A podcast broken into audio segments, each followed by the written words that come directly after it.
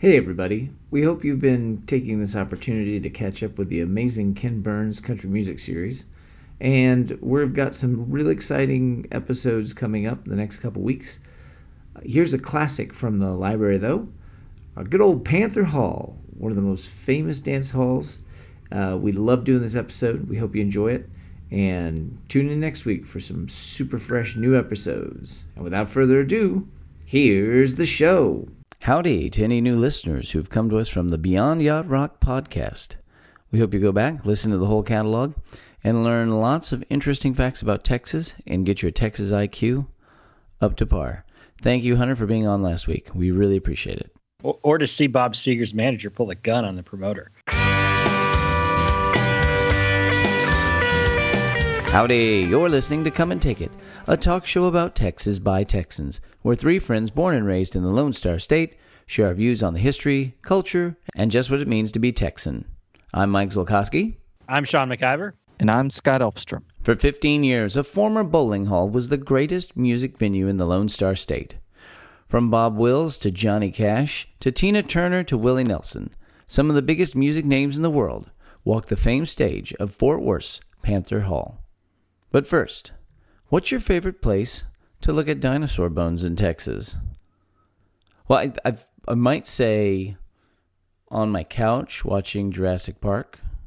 But uh, if you do have to actually go outside uh, and you're in Dallas, go to the Perot Museum. They actually have a really huge dinosaur exhibit.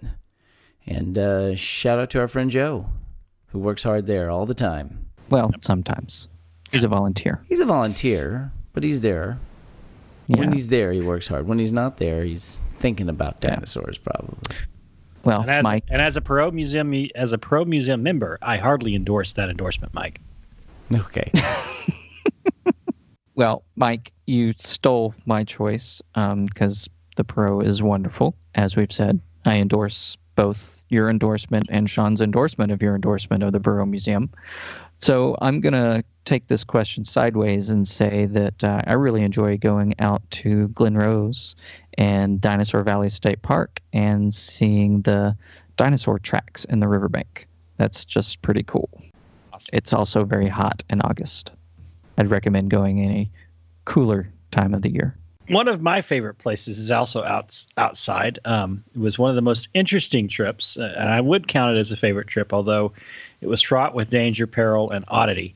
Um, in college, we went to Big Bend National Park. Uh, I took a dinosaur class. We went out to Big Bend to go look at a, a dinosaur dig and to look at dinosaur bones. Unfortunately, in the three days we were there, we never found the dig or the bones and didn't see any bones anywhere. Uh, but it was a great trip. It was a lot of fun. So there you go. If you go to Big Bend and you manage to find dinosaur bones, it's a great place to find them. Years before Billy Bob's Texas gained its fame as the world's largest honky tonk, another storied music hall lived and died in Fort Worth. From 1963 to 1978, Panther Hall, located at the intersection of East Lancaster and Collard, was the greatest country music venue in Texas. Many of the biggest stars of the day made their way to the famed Panther Hall stage. Along the way, the hall required a reputation for a great sound, cold beer, and wild crowds. The image of a panther has uh, long been a part of Fort Worth's history. In the beginning in the late 1800s, a Dallas attorney reportedly claimed that when he visited Fort Worth, quote, things were so quiet he'd seen a panther asleep on Main Street. And due to this story, which is no doubt apocryphal, the nickname of Panther City was added to the city's other nickname of Cowtown. Over the years, various minor league sports teams have called the, themselves the Panthers or the Cats, and now, Fort Worth City police officers wear a patch of the dozing cat on their uniforms. It was also the name that brothers Bill and Corky Kuykendall used when they decided to open up a bowling stadium in Fort Worth's Polytechnic District. The building itself was an unusual structure with octagonal walls, split level floors, and wing peaked rooftops. It was built for championship bowling, but there wasn't much demand for championship bowling. However, in 1963, the Kuykendall brothers decided to convert the 32,000 square foot hall from a bowling arena into a concert venue. A large stage was built and an upstairs bar called the Loft was put in. The wood from the bowling lanes was used to build a huge dance floor. Initially, the brothers booked rock and roll acts, but soon they started booking more country acts. According to country music reporter photographer Wayne Beckham, it started off as rock and roll, but then they decided to go country because they couldn't draw a big enough crowd. The venue was perfect for country music, but it retained its quirky nature, being a far cry from the usual beer soaked honky tonk halls. The bandstand wasn't separated from the audience. The dance floor was huge, and the building was air conditioned with long tables for seating. The waitresses were dressed in Western outfits, and the beer was served upside down, since cans could be opened faster with a church key at the bottom rather than using the pop top. The view from the loft, which was generally open only to the bands and their guests, was magnificent. They had a green room called the tack room, where the bands would jam together before and after the performance, and that was often a much hotter ticket than the one on stage. Very quickly, the venue became the premier stage for live country music, and every weekend was a sellout. The move to country music not only brought additional music fans to the hall at night, but also a large television audience on Saturday evenings. Uh, Channel 11, which is KTVT, was at the time an independent station, and it aired the Cowtown Jamboree as part of its Saturday evening lineup. And much like the famed Sportatorium in Dallas in the 1950s, Panther Hall gained statewide fame and exposure through this live television broadcast. The show aired alongside other popular country syndicated shows as the Wilburn brothers, Charlie Louvin and Porter Wagoner. In the early years, Jerry Lee Lewis and Charley Pride drew overflow crowds of 3,000 people. Other famous performers who played Panther Hall included Bob Wills, Loretta Lynn, Buck Owens, George Jones, Ray Price, Tanya Tucker, Johnny Rodriguez, Porter Wagoner, Dolly Parton, Johnny Cash, Lefty Frizzell, and the Crickets. Tanya Tucker made her very first appearance there at the age of 14. Willie Nelson's autobiography with Bud Shrake, Willie, an autobiography, published in 1988, described the colorful experiences of Willie's life and music that happened at Panther Hall. Panther Hall was Willie's second television home after the Grand Ole Opry. He had played there so often that he was considered a semi regular on the Jamboree. In 1966, Willie would record a live album entitled Live Country Music Concert at Panther Hall for RCA Records. The legendary and now rare album includes live versions of such classic hits as My Own Peculiar Way, Night Life, Mr. Record Man, and I Never Cared for You. Now, the cover of the album, which is a shot of him on the stage at Panther Hall in front of the famed Panther Hall banner, depicts a clean cut young man in a suit and a tie. The songs he played, though, were darker, looser, and more soulful than the ones he normally played in Nashville or on the Opry. The live album was a validation for Willie. He later said, I wanted to record with my band so that I could reproduce every night what I was doing in the studio, but no one would let me do that. He went on to say, I recorded with studio musicians and made really good records, but there was no chance of doing them on the road because those guys didn't travel. Now, this album sold pretty well in Texas, but it sold lousy pretty much everywhere else. It's going to be another decade, though, before Willie found his freedom with his sound. Other country artists took advantage of the hall's energy and acoustics to record live albums. Jerry Lee Lewis recorded a live album at the hall in 1966. It was released in 1967 as Jerry Lee Lewis by request, more of the greatest live show on earth. In 1969, Charley Pride released his live album that he recorded at Panther Hall, in person, on the RCA label, which we'll link in our show notes. As the 1960s moved into the 1970s, rock and roll artists began to get booked again, especially after the Cowtown Jamboree stopped airing. The younger crowd wanted more modern music, and they wanted to see rock bands. Initially, local garage acts like the Restless Set were used, but soon national touring acts began to appear. The Byrds, Sly and the Family Stone, Ike and Tina Turner, and even the Grateful Dead all played there in 1969 and 70. In the later 70s, Delaney and Bonnie, Bo Diddley, Dr. Hook, Jefferson Airplane, the MC5, and even the Electric Light Orchestra performed there. A very young ZZ Top would play there in 1970. Now, Sean found a great story about musician Gary Hampton. He tells the tale of Bob Seger in late 1972.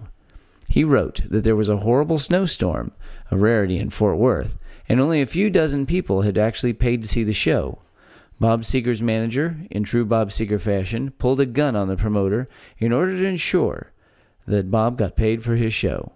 Hampton said that Seger put on a heck of a performance for the people who bothered to show up because it was a snowstorm in Fort Worth. and it was Bob Seger. Well, by the late 70s, the crowds were getting smaller and smaller. In early 1978, Panther Hall did get some notoriety for being the second venue in Texas to host punk music. A month after the Sex Pistols played a disastrous show at Dallas's Longhorn Ballroom, Panther Hall hosted the Ramones and the Runaways for a couple of hundred punk fans. This was Panther Hall's last hurrah, though. Within a few months, the hall was closed. The building got boarded up for nearly two decades, and even though there was attempts to do things with it, nothing much happened. In the 1990s, the site was razed to the ground and paved over. Today, all that remains of Panther Hall is the memories.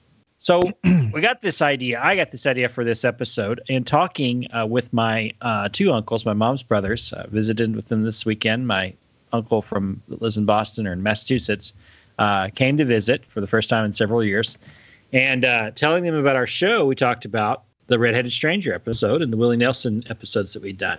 And my uncles told me a story I never heard before, which is that my grandfather, my mom's dad, in the late 60s was a bartender at Panther Hall. It was a second job that he had.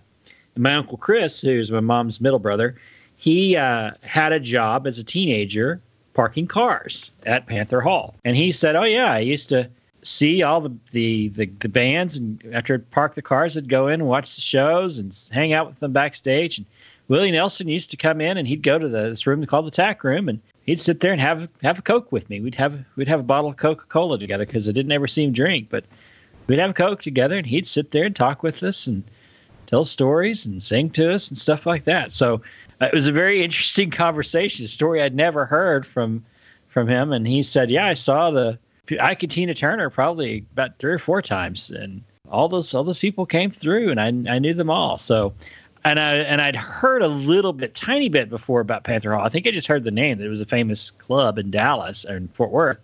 But uh, in looking into the stories about it, it's like this is a really really cool venue uh, that existed, and and I've got a personal connection to it. Hmm, that's really cool.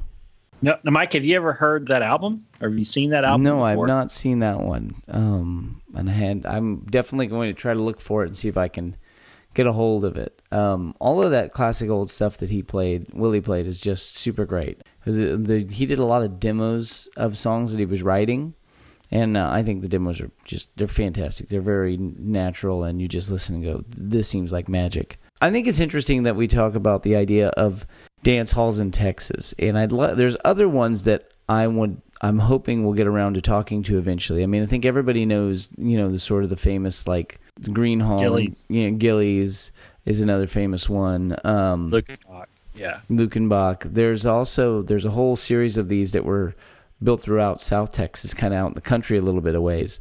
And in fact, you can get like Gruene is the oldest. The second oldest is one called Schroeder, which is just outside of Victoria. Schroeder Hall, which is a, a small um, air conditioned hall. It's really beautiful. It was majorly restored a few years ago. But uh, you know, you sort of look into the history of these buildings. Some of these dance halls, like Panthers, is interesting because it was just a bowling alley. It was it was a hot spot for a few years. Um, and I think we'll talk. You know, you you start looking at places like the Armadillo Room in in Austin or some of these others are a little more modern rooms. But some of the dance halls here in Texas go back into the 1800s you know they were built uh, very old well constructed. you know quality quality german immigrant construction you know um, but but this place i think was really a magical it captured a really magic time in texas and texas music you know 63 to 78 it's only 15 years and you think about the last 15 years of music how different is today from you know 2001 and you go, eh, it's not that different. But you think about where music was when this place opened, the transformation in not only country music, but the transformation that happened in modern rock and roll. So I think it was, you know, there. This was this was a real piece of zeitgeist for North Texas, and uh, a really cool, you know, place. It's the kind of place you wish you could still visit, and it's sad that it's gone. There's there's a great little website, pantherhall.com, and they've got a lot of uh, interesting memories and uh, postings from people uh, where a lot of the research from this came from. There's also some video of uh, of uh, the Cowtown Jamboree, the television show, and I, I find these old television shows, these live shows from the '60s, '50s, and '60s fascinating. You know, we talked about way way back in the Texas wrestling episode in the world famous sportatorium in Dallas, and that the the famous uh, uh, the famous show that emanated from there, uh, the the the music show, and that Elvis Presley played, and many of the early rock and roll and country acts played then. Johnny Cash famous played famously played on that stage. But these live shows, these these these studio not really studio shows, but hall shows um, that were all over the country, and and they're really a fascinating and lost uh, lost uh, to time in a lot of ways because they didn't keep a lot of those tapes. They didn't tape them. They just aired them live, and nobody bothered to put them on a kinescope or on the tape unless they really thought about it. Well, my you know my own personal connection to it. You know, I've talked a little bit about Dad was a musician. He had band the Customs down in San Antonio. They were the house band for Randy's Rodeo, which was um, a big place in San Antonio, kind of like Panther Hall. And they would have these, you know, when you're the house band, they would play three nights a week there. They got a percentage of the door and all that. But when big guests would come to town, they didn't bring their band with them usually. They, mm-hmm. you know, so it might be Charley Pride showing up, and so then they would just back Charley Pride, and there's Charley Pride. We're going to play with Charley Pride for the next, you know, couple hours, and then who else is coming into town? And so there's a whole, you know, laundry list of these guys that sort of dr- drifted through this dance hall tour scene in Texas. So they'd just show up. Here's the songs we're doing. They'd play the show and and then they'd move on. But it's really kind of a it's a lost piece of in today's highly expensive like to go to a show today is is an investment of hundreds of dollars. It's lots of planning. And it's just like, oh, you know, you could just go down to the dance hall and who's in town this week? Yeah, yeah. Um, I do think it's really cool though that they took the bowling lane wood and turned that into the dance floor. Yeah. So um, that's kind of a kind of a cool deal. Some some history in that construction that would have been neat to see. I also think it's funny and obvious now that uh, in hindsight that they switched from rock and roll to country because that's where the money is. Because mm-hmm. in many cases, I don't think that's changed. Yeah, but it, it, did start start to dry up. And, and you know, you got to remember, 1963 was only was a year before the Beatles, and it was only four years after the you know the Buddy Holly the day the music died. So rock and roll was in the nadir in in, in that those first couple of years of the '60s. Um, uh, it was kind of on a downslide. So country was the more popular music. Uh, but I, I, find it fascinating also to, to think of the the Grateful Dead showing up in Fort Worth, Texas, at a at a country music venue to perform. that's that's pretty it's pretty uh, surreal to say the least. Or to ELO, Jeff Lynne with all his keyboards and guitars and stuff playing at, uh, at, at this venue. I think it would be fantastic to see something like that, or, or to see Bob Seger's manager pull a gun on the promoter. I mean, hey, the the rock the music industry wasn't exactly has never really been exactly uh, the cleanest industry, that's for sure. Exactly, exactly. Well, you know these these were the places where you know uh, they, talk about people from the old days. will talk about like you'd have three thousand people show up on a Thursday night, you know, and and they they'd be packed to the gills. I mean, they would just be jumping, and you're like, you think about it, it's like you can't remember the last time you were in a, a, club or a venue or a dance hall and you were surrounded by two, three thousand people and seeing cars like down the road for miles out in the middle of nowhere or over in Fort Worth. Like these were, they packed them in because this is what you did. And right. Exactly. Exactly. This is what you did on Thursday, on Saturday nights. You know, Saturday nights it was time to, it was, you go to Cowtown Jamboree at, at Panther Hall. Uh, on on maybe Sunday evenings or Monday evenings, you went to wrestling. I mean that and that was what you know popular culture was back then, especially in this distributed world of, of the 1960s where every town had its own specific market for things. You know, you would have, you know, you wrestling on Saturday morning or, or Friday night in Dallas and then Fort Worth on, on maybe Wednesday or some, some other day. So it's like, these are the things you did every single week. You had, you know, today, if you, if you add it up, you know, you may not be able to draw 3,000 people a week to, to to a club like Trees or or another club in Deep Ellum, but yeah, that's what they did in the seven. In the well, 60s yeah, but I also think it was club. Now, in you know, talking about a place like Deep Ellum, it's like, especially when it's in its heyday, which you know, us old fogies are going to reminisce about the 90s for a minute, so just hang on, kids. Um, but you go down the street and you'd see club, club, club, club, club, club, club. There'd be 8, 10, 20 venues to go to in a city, and there'd be bands playing everywhere all the time at that night. And I think when you look at something like Panther Hall, there's a couple of bars, and then there's a big hall and the dance hall. And that's where, where are you going to? We're going to this dance hall. And there aren't that many of them. Yeah. So Amazing stuff. They also had three TV channels, and uh, you know, Yeah. you know, Yeah. if you have a personal connection to Texas dance halls or even the Panther Room, just feel free to drop us a line. We'd love to hear from you, and uh, we'll report it on the show. So thanks for listening. That wraps things up for today. You can find notes and links from today's show at brainstable.com. We'd love to hear from you, so like and share us on Facebook, follow the show on Twitter at Texas Podcast, or go to brainstable.com and leave some feedback. You can uh, you can find our show and you can find our show and many other great history podcasts at historypodcasters.com. And why not follow us individually too? I'm on Twitter at Mr. Java. I'm barely on Twitter at Max Sean. Two ends. And I'm Scoticus. You love good country music. You love good western music. Heck, you probably like country and western music.